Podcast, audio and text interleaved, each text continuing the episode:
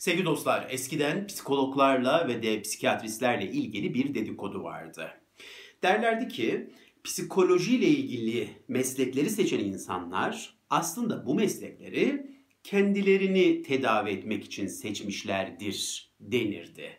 Böyle bir dedikodu vardı, böyle bir iddia vardı. Tabii çok eski zamanlarda. 40-50-60 yıl öncesinden belki 70-80 yıl öncesinden bahsediyorum yani. Psikolojinin ve psikiyatrinin yeni yeni gelişmeye başladığı, yeni yeni kendini göstermeye başladığı dönemlerden bahsediyorum. İşte diyelim ki siz o dönemlerde psikolog ya da psikiyatr olmak istiyorsunuz. Böyle size ima yaparlarmış. He, sen psikolog olmak istiyorsun, psikoloji okumak istiyorsun. Biz senin niye psikoloji okumak istediğini çok iyi biliyoruz. gibi tavırlara girerlermiş. Böyle bir dedektif tavırlarına, Sherlock Holmes tavırlarına. Sanki çok büyük bir gizemi ortaya çıkarıyorlarmış gibi.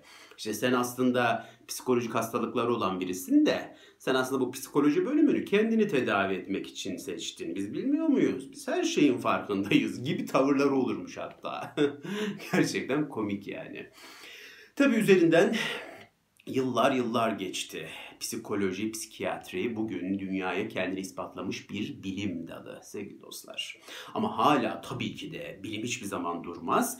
Gelişmeye, büyümeye, serpilmeye hep devam ediyor. Psikolojinin ve psikiyatrinin yürüyecek daha çok yolu var. Kendini dünya ispatlamış bilim dalları olsalar da ben hala psikolojinin ve psikiyatrinin emekleme evrelerinde olduğuna inanıyorum. O yüzden psikolojiye, psikiyatriye, çok meraklı insana ihtiyaç var. Yani bu alanların çok çok yeni meslek taşlara ihtiyaçları var.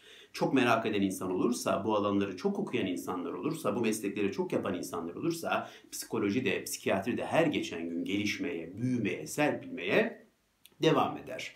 Tabi bugün diyorum ya psikoloji ve psikiyatri kendini ispatlamış bilim dalları artık böyle iddialara gerek yok. Yani sizin bugün psikoloji okumanız için herhangi bir psikolojik, psikolojik hastalığınızın olmasına gerek yok psikiyatrist olmanız için herhangi bir probleminizin olmasına gerek yok. Bugün kendini ispatlamış bilim dalları bu alanlar. Ama ben farklı bir açıdan bakacağım. Olsa ne olur? Yani olsa ne olur? Benim psikolojik rahatsızlığım var ve psikoloji okumak istiyorum diyelim. Bunun nesi yanlış? Bunun neresi bir hatalı? Hani ben bunu anlayamıyorum.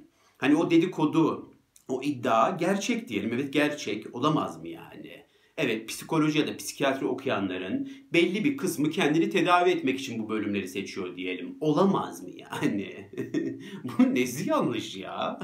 Nesi yanlış? Benim bir takım psikolojik problemlerim vardır. Giderim psikolojiyi kazanırım. 4-5 yıl neyse okurum kendimi tedavi ederim. Ne var ki bunda? Yani psikolog ya da psikiyatr olmanız için sağlam raporumu almanız lazım. Bir de bu sağlam raporu nereden alacaksınız? Kim verecek bunu? Hani bu psikolojiyle ilgili konular, bunun somut, nesnel, böyle realist, gerçek verilerini nereden bulacaksınız? Hani bunlar hep varsayımlar üzerinedir. Psikoloji ve psikiyatri varsayımlar üzerine ilerleyen bir bilim dalıdır. Somut, realist şeyleri yoktur ki. Ya hep bir varsayımla ilerler. İnsanların anlattıkları üzerinden belirtiler listesi oluşturulur. İşte depresyonun belirtileri depresyon yaşayan insanların anlatımları üzerinden oluşturulur.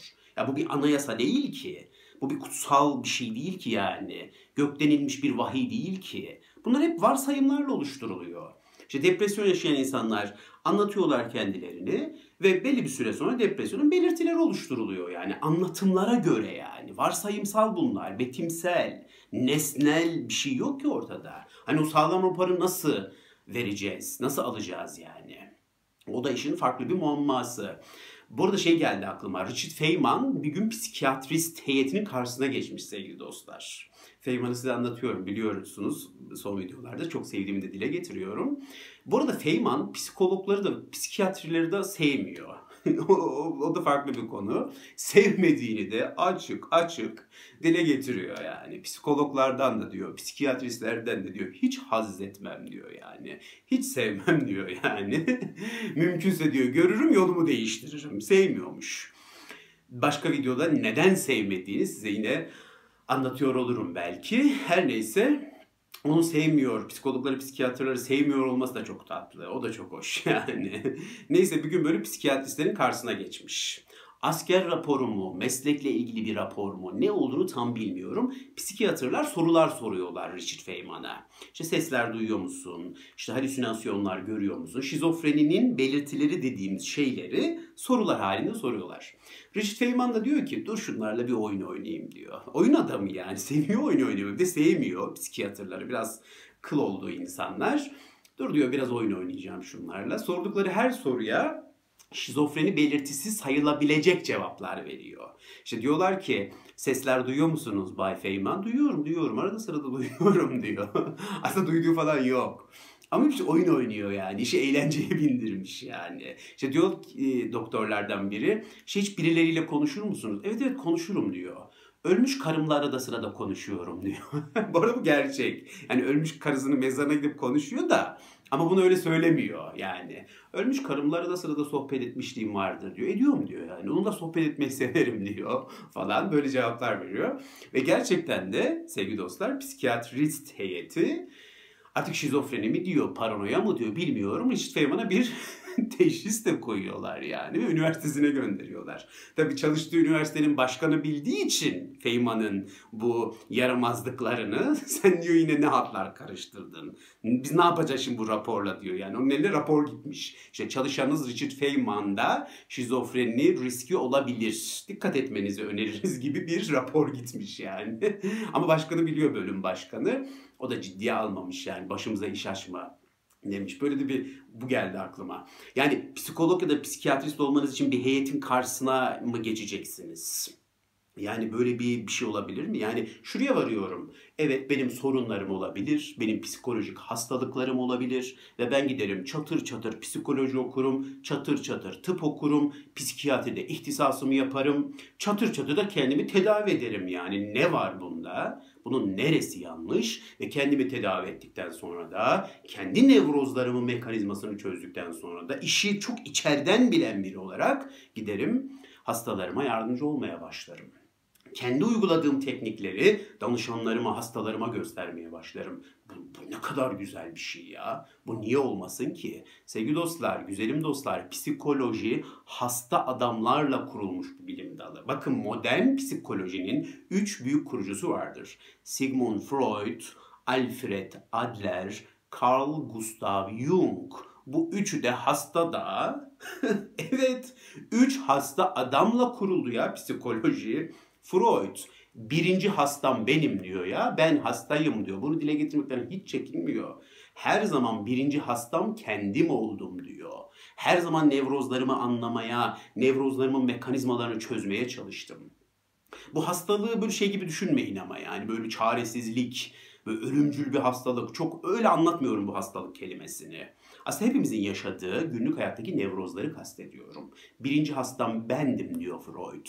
Hayatım boyunca diyor kendimi anlamaya devam ettim. Kendimi anladıkça danışanlarıma yardımcı oldum. Kendimi anladıkça kendimle dalga geçmeye başladım. Mizahı devreye kattım diyor yani. Dalga geçmeye başladıkça bu, bu dalga geçme tekniklerini danışanlarıma anlattım diyor.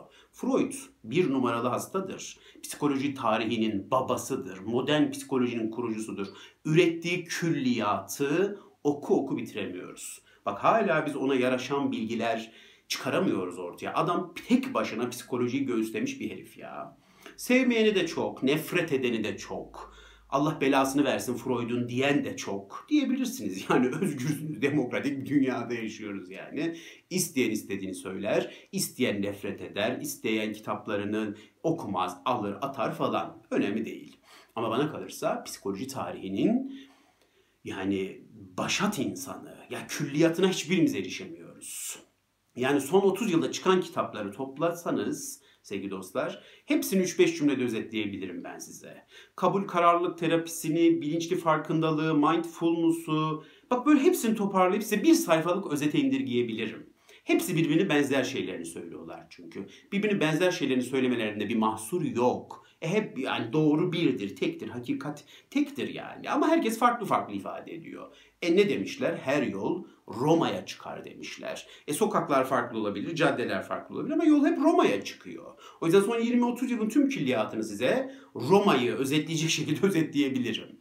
Onlar kitaplarında sokakları anlatıyorlar ama ben size Roma'yı bir cümlede özetleyebilirim. Sorun yok. Her yol Roma'ya çıkar zaten. Ama Freud'un külliyatı acayip bir şey. Adam her kavramla ilgili.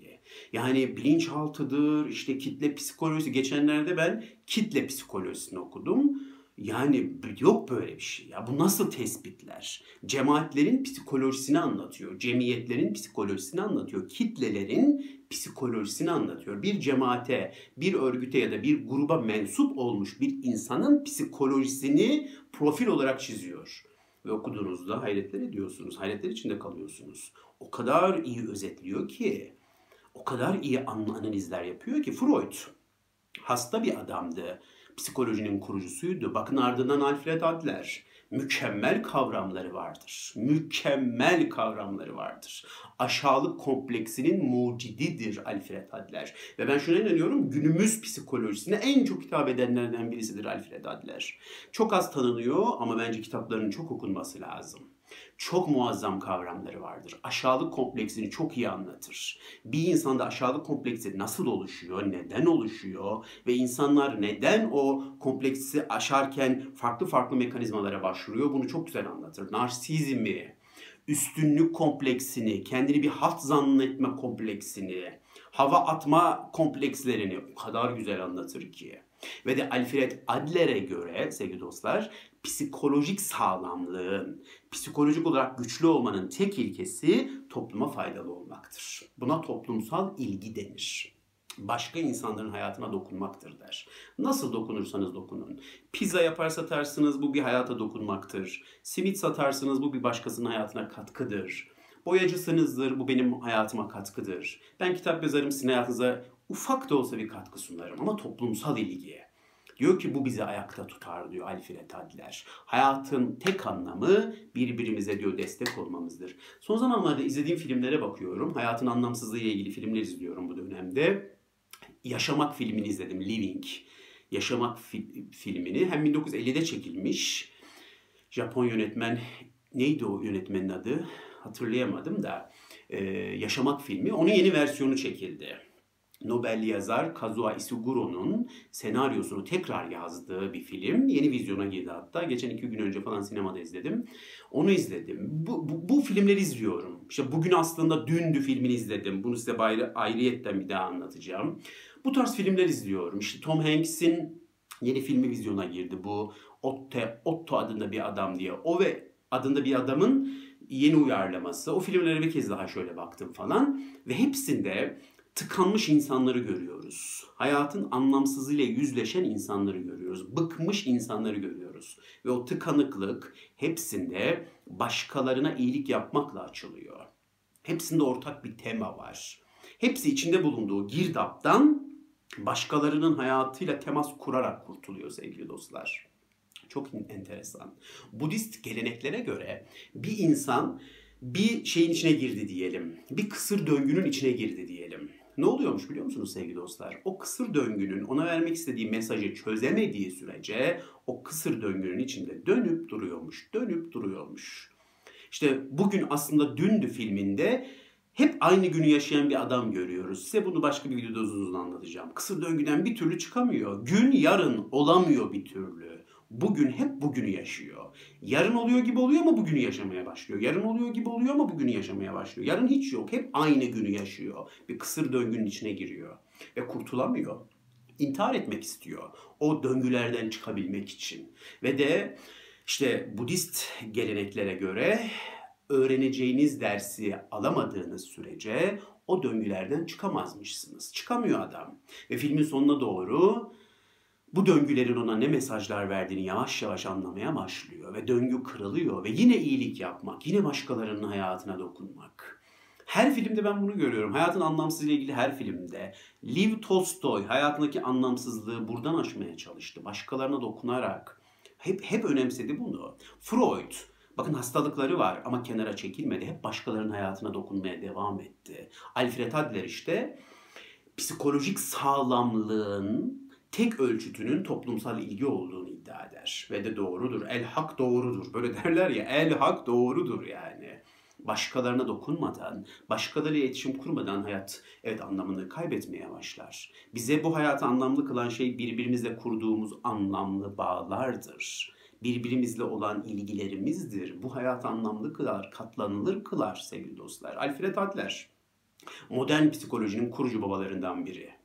Kaya gibi kitapları var. Hastaydı. Onun da birçok psikolojik rahatsızlığı vardı. Çocukluktan getirdiği travmaları vardı. Bir takım eksiklik duyguları vardı. Kendinden keşfetti aşağılık kompleksini. Kendine baktı. Ve üçüncüsü, modern psikolojinin üçüncü kurucu babası Carl Gustav Jung. Acayip hasta bir adam. Hayat hastalıkla geçmiş bir adam. Anılar, düşler, düşünceler. Alın okuyun görün. Nasıl bir şey ya? 36-37 yaşında Sigmund Freud'la arası açılıyor. Freud Jung'u aforoz ediyor. Artık benim yanımda yerin yok diyor. Psikanalizin bir parçası değilsin sen. Freud biliyorsunuz. Alfred Adler de onun öğrencisiydi. Alfred Adler'i de yanından gönderdi Freud. Freud'un çok katı bir kuralı vardır. Psikon, psikaanalize aykırı konuşan herkesi yanından kovmuştur. Bugün bu bazılarına çok irite edici gelir. Derler ki yani Freud niye böyle gaddar? Freud bunu iyi ki yaptı. Freud öğrencilerini yılkılığa bıraktı. İyi ki de yaptı ki Alfred Adler gelişti. Alfred Adler kendi yoksa Freud'un gölgesinde kalacaktı. Her çırak ustasını geçmek zorundadır sevgili dostlar. Ustasının gölgesinde kalırsa körelir, çürümeye başlar. Her çırak ustasını geçmek zorundadır. Ve Freud bunu iyi ki yaptı. Ama Freud bunu niye yaptı biliyor musunuz? Freud Adler'i, Jung'u niye kovdu yanından biliyor musunuz? Psikanalize zarar verebilecek açıklamalar yaptıkları için. Şimdi bir şey söyleyeceğim size. Jung'un ya da Adler'in yaptığı açıklamalar gerçekten Freud'un yanıldığı konulardı. Ama Freud dik durmak zorundaydı. Bakın öyle bir dönemde psikoloji yapıyor ki etrafta psikolojiyi bilen yok, psikiyatriyi bilen yok. Cinsellik diyor, Freud'a ayıp diyorlar, tük kaka diyorlar. Sen diyorlar nasıl cinselliğe bağlarsın falan. Adam koca bir dünyayla bir şey, koca bir dünyaya bir şey anlatmaya çalışıyor. Psikanalizi ikna etmeye çalışıyor. Eğer ki bu dik duruşunu sergilemeseydi Freud, sevgili dostlar, psikanaliz psikanaliz olamazdı. Bunu bilerek yaptı bilerek yani psikali biraz böyle kutsallaştırdı. Bugünden baktığımızda bu yanlış gibi gelebilir bize. Hiçbir şey kutsal değildir çünkü. Ama Freud bunu bilerek yaptı. Eğer dedi biz psikanalizi böyle çok eleştirirsek, çok hatasını bulursak insanlar ikna olmaz. İnsanların kafası karışır. Biz onlara psikanalizin önemli bir metod olduğunu göstermemiz lazım hep psikanalize vurgu yapacağız dedi. Başka kavram istemiyorum dedi. Adler aşağılık kompleksini anlattı. Jung başka şeylerden bahsetti. O zaman gidin dedi Freud. gidin kendi kavramlarınızı kendi evinizde yapın. Benim yanımda istemiyorum siz dedi.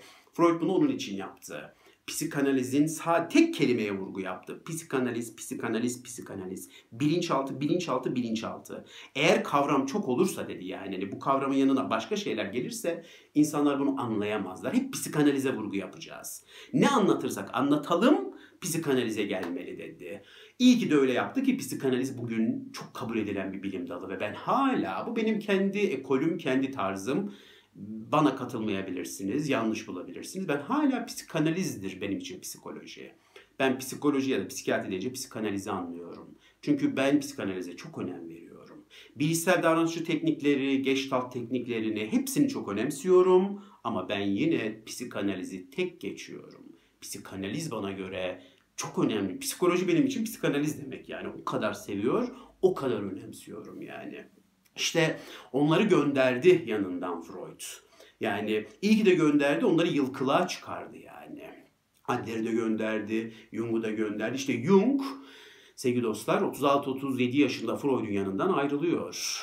Ve o kadar derin bunalımlara giriyor ki kendi anılarında görüyoruz ya. Bir de Jung'da benim çok hoşuma giden ne biliyor musunuz? Kendi acılarını anlatmaktan hiç çekinmeyen bir herif yaşadığı psikozları, nevrozları anlatıyor ama bunu böyle çaresizlik gibi değil. Ah vah gibi değil. Ben neler yaşadım neler modunda değil. Böyle çok bilimsel anlatıyor. Çok böyle nesnel. Böyle dik durarak acıyor ama acıyı göstermeyecek şekilde anlatıyor. Böyle çok kendini acındırmak için değil, traji, trajedi yapmak için değil. Ne Freud, ne Adler, ne Jung yaşadıkları hastalıkları trajediye çevirmemişlerdir. Yaşadıkları rahatsızlıkları acınma konusuna dönüştürmemişlerdir. Yaşamışlardır. Acıta acıta acıtmaz olmuştur onlarda ve acıları üzerinden psikolojiler üretmişlerdir yani. İşte Jung 36 yaşında Freud'un yanından ayrılıyor. Derin bir depresyona giriyor sevgili dostlar. 7-8 yıl kendine gelememiş biliyor musunuz? Bak 36'dan 42-43'e kadar 7-8 yıl kendine gelememiş. Ne mesleğine odaklanabilmiş, ne kitap yazabilmiş, yoğun psikotik bir takım septomlar yaşamış, nevrozlar yaşamış. Karım olmasaydı ben bu dönemi atlatamazdım diyor. Karım beni ayakta tuttu diyor Jung. 6-7 yıl, 6-7 yıl böyle koma pozisyonunda geçti diyor yani. Yoğun bakım gibiydi diyor yani. Bitkisel hayat gibiydi diyor. Yaşıyordum, nefes alıp veriyordum, bitkisel hayat ama yaşamıyordum diyor yani. Bunu kendisi anlatır anılarında. Ve 43-44 geldiğinde, yaşı 45'e falan geldiğinde, siz 40 sonrası, ne 40 35 sonrası hayat bitmiş gibi davranıyorsunuz ya bazen.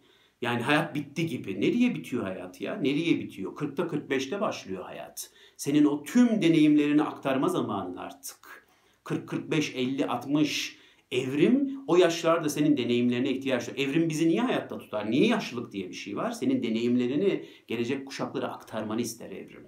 70 yaşında bir insanın deneyimlerine muhtaçtır 10 yaşındaki, 15 yaşındaki, 20 yaşındaki bir genç. Senin deneyimlerin bize şifa olur. Senin anlattıkların bize gübre olur. Yaşlılık nedir ya?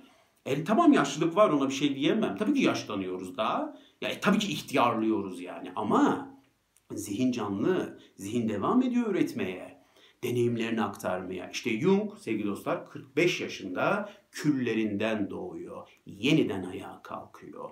Ve de kendi psikolojisini bireysel psikoloji dediğimiz ekolü oluşturmaya başlıyor Jung sevgili dostlar. Ve de o yaştan sonra esas kitaplarını yazmaya başlıyor. Esas böyle bugünün kült kitaplarını yazmaya başlıyor.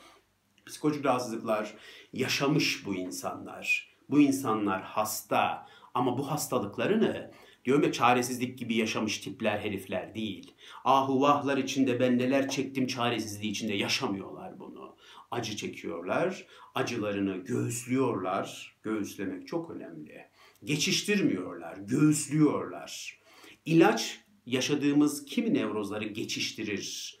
Ama önemli olan göğüslemektir. O mekanizmayı anlamaktır. Yeri geldiğinde göğüslersiniz sevgili dostlar. Göğüslemek çok önemlidir. Ve de yaşadıkları bu sıkıntılardan psikoloji üretmiş herifler. Psikoloji 3 hasta adamla kuruldu. 3 hasta adamın gölgesinde psikoloji serpildi. Freud iyi ki Adler'i yanından gönderdi. Usta çırak ustasını geçti. Geçti geçmedi meselesi değil. Ustası kadar güzel şeyler üretti diyeyim yani. Jung iyi ki çıktı yılkılığa kendi psikolojisini üretti. Freud'un gölgesinde kalsaydı belki adını sanına duyuramayacaktı. Hep onun düşüncelerinin paralelinde kalacaktı. Elbette onun düşüncelerini önemsedi, iyi ki de eleştirdi. Freud iyi ki eleştiriyi kabul etmedi ama Adler'le Jung iyi ki eleştirdi ve böylece psikoloji hem psikanaliz kabul edildi hem de diğer ekoller serpilmeye, büyümeye devam etti. Evet sevgili dostlar bunları niye anlattın Ömer derseniz bu ara bir tane kitap okuyorum. Fransa'nın e, ha burada şunu söyleyeyim. Bir psikolog ya da psikiyatr olmak için sorun yaşamanız gerekmiyor sevgili dostlar. İlla ki o psikolojik hastalıkları yaşamanıza gerek yok. Zaten bugün psikologlar ya da psikiyatrlar o hastalıkları yaşamasalar bile o yaş hastalıkları anlayacak şekilde eğitiliyorlar. Herhalde yani yaşamak zorunda değilsiniz. Ama ben kişisel fikrimi söyleyeceğim. Ben yaşayanın daha iyi anladığını düşünüyorum. Elbette gittiğiniz psikoloğa ya da psikiyatriye kardeş sen bu hastalığı yaşadın mı diye soramazsınız da hani bir şey sorulmaz ama ben yaşayanın daha iyi anlayacağına inanıyorum. Yaşamak zorunda elbette değiller. Elbette bunu anlayacak şekilde yetiştiriliyorlar, eğitiliyorlar ama ben içinden geçenin daha iyi anlayacağına inanıyorum. Damdan düşenin damdan düşeni daha iyi anlayacağına inanıyorum. Empati denilen şeyi yaşayan tam yapar. Bakın yaşamayan da yapar. Psikologlar ve psikiyatrlar tabii ki empati yeteneklerini geliştirerek yetiştiriyorlar, yetiştiriliyorlar. Ama damdan düşen kadar empati yapamazlar. Hiç kimse bana damdan düşmediği halde damdan düşeni anladığını iddia edemez. Bak çok yaklaşırsınız. Gerçekten anlamaya yakın bir yerlere gelirsiniz ama tam anlayamazsınız. Tam anlamak onu yaşamakla mümkündür. Yaşayın demiyorum. Yani tabii ki yaşamayın. Hep mutlu, hep mesut olun yani ne diyeyim. Ama yaşayan daha iyi anlar. Empati öyle kolay bir şey mi sevgili dostlar? Empati dünyanın en zor şeyi. Ya mümkün değil. Empati yapıyorum diyorsunuz ya yaptığınız o şey empati falan değil yani. Ona başka bir kelime koyalım. Empati dünyanın en zor şeyi. Film izliyorsunuz ben onun yerinde olsam şunu yapardım. En sevmediğim cümledir. Ya sen onun yerinde nasıl olacaksın kardeş? Onun geçtiği yolları sen biliyor musun ya? En sevmediğim cümledir. Senin yerinde olsaydım şöyle yapardım. Senin yerinde olsaydım İstanbul'a taşınırdım. Senin yerinde olsaydım Roma'ya taşınırdım. Ya benim yerimde nasıl oluyorsun sorma sahip. Ya da ben senin yerinde nasıl olacağım? Senin geçtiğin yollar başka, çektiğin acılar başka, anan başka, baban başka. Nasıl anlayabilirim seni? O yüzden bazen bu cümleyi kullanırım mecbur kalırım çünkü tıkanır sohbetler ama bu uyarıyı da yaparım. Karşımdakine derim ki en nefret ettiğim cümle kalıbıyla sana cevap vereceğim. Çünkü tıkandım başka bir cümle bulamadım diyorum. İşte onu o söylüyorum. İşte senin yerinde olsaydım şunu yapardım diyorum. Ama diyorum ki bu cümle çok iğrenç bir cümle. Tıkandığım için bunu kuruyorum diyorum yani. Yani sessiz kalsam daha güzel. Nereye nerenin kimin yerinde oluyorsunuz? Empati dünyanın en zor şeyi sevgili dostlar. Hani Mevlana'ya demişler ya aşk nedir? O da demiş ki ben ol da anla da ben olmadan nasıl anlayacaksın aşkı? Aşık olmadan aşkı nasıl anlayabilirsin? Ben ol da anla demiş. Damdan düşenin halini damdan düşen anlar demişler. Mapusluk zor kardeş desen sana ne derler? Kaç yıl yattın kardeş derler. Mapusluk zor. Bir gün bile hapishanede yatmamışsın. Mapusluk zor. ne diye zor? İşkembeyi kübradan at. At babama at. Kaç gün yattın ya? Kaç gün mapushanede yattın sen? Biliyor musun gerçekten oranın sıkıntılarını yani? Değil mi? Yani tabii ki yatmayalım, tabii ki sıkıntı çekmeyelim falan ama şunu demek istiyorum. Çeken tamanlar, çeken tamanlar, çeken tamanlar. Çekmediğiniz sürece anlamaya yakın bir yerlere gelirsiniz ama tam anlayamazsınız. O yüzden hani psikolog olmak ya da psikiyatrist olmak için çekin demiyorum. Sorunlarınız olsun demiyorum. Tabii ki onları anlayacak şekilde eğitiliyorsunuz ama ben çekenin daha iyi anladığına inanıyorum. Freud, Jung, Adler iyi ki acılar yaşadılar. İyi ki acılarından bir kader yarattılar. Kaderlerinden bir hayat yarattılar. Yenilmediler. Çok başarısız oldular. Çok düştüler ama yenilmediler tükenme noktalarına geldiler ama hiçbir zaman tükenmediler. Ve hep kendilerine şunu hatırlattılar. Asla tükenme diye bir şey yok. Sevgili dostlar hiçbir zaman tükenmiyor insan. Ben hep diyorum insan tükenmez. Başarısız olursun, tükenmezsin. Düşersin, yenilmezsin. Bak düşersin, başarısız olursun, eline yüzüne bulaştırırsın. Düşe kalka ilerlersin. Ama emin ol hiçbir zaman tükenmiyorsun. Hiçbir zaman bitmiyorsun, yenilmiyorsun. Bu üç insanda yenilmemişlerdir.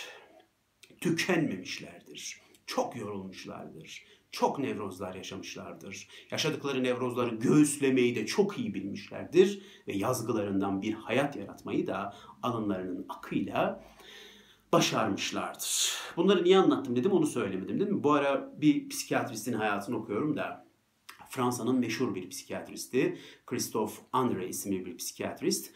Onun anılarını okuyorum da o da yaşadığı sıkıntıları anlatıyor kitabında da. İşte ben bu mesleği kendini tedavi etmek için seçenlerdenim diyor.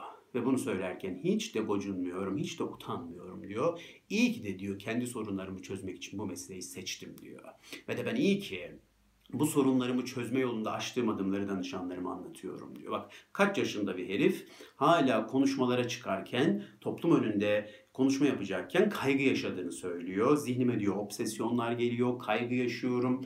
Bitmedi diyor ama onları göğüslemeyi çok iyi biliyorum. Onları evcilleştirmeyi çok öğrendim diyor. Onlarla yaşamayı çok öğrendim. Ve de danışanlarıma onlarla nasıl yaşayacaklarını öğretmeye de hep devam ediyorum diyor. Anları nasıl göğüsleyeceklerini anlatıyorum onlara.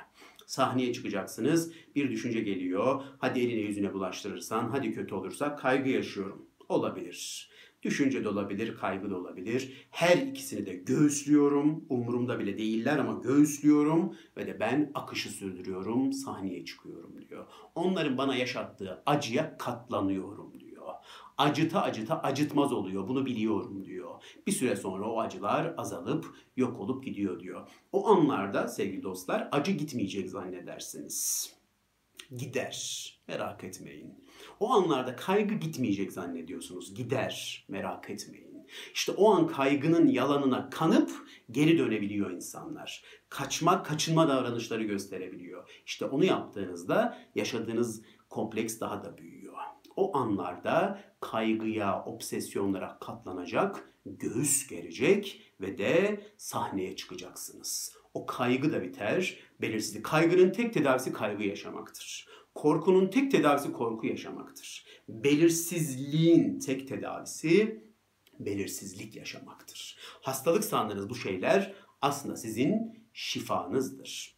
İşte bunu Christoph Andre kendi hayatında çokça deneyimlemiş ve danışanlarına hastalık zannettikleri şeyin aslında şifa olduğunu anlatarak hayatın üstüne üstüne gitme egzersizleri yaptırmaya devam ediyor. Bunlar o yüzden aklıma geldi. Christoph Andre'nin ben kendini tedavi etmek için bu mesleği seçenler denim cümlesi. Ben de tüm bunları böyle çağrıştırdı. Bunlar üzerine de biraz konuşalım istedim. Biraz oradan, biraz buradan ortaya karışık güzel bir salata yapmaya çalıştım. Afiyet olsun efendim. Dinlediğiniz için çok teşekkür ederim. Hoşçakalın.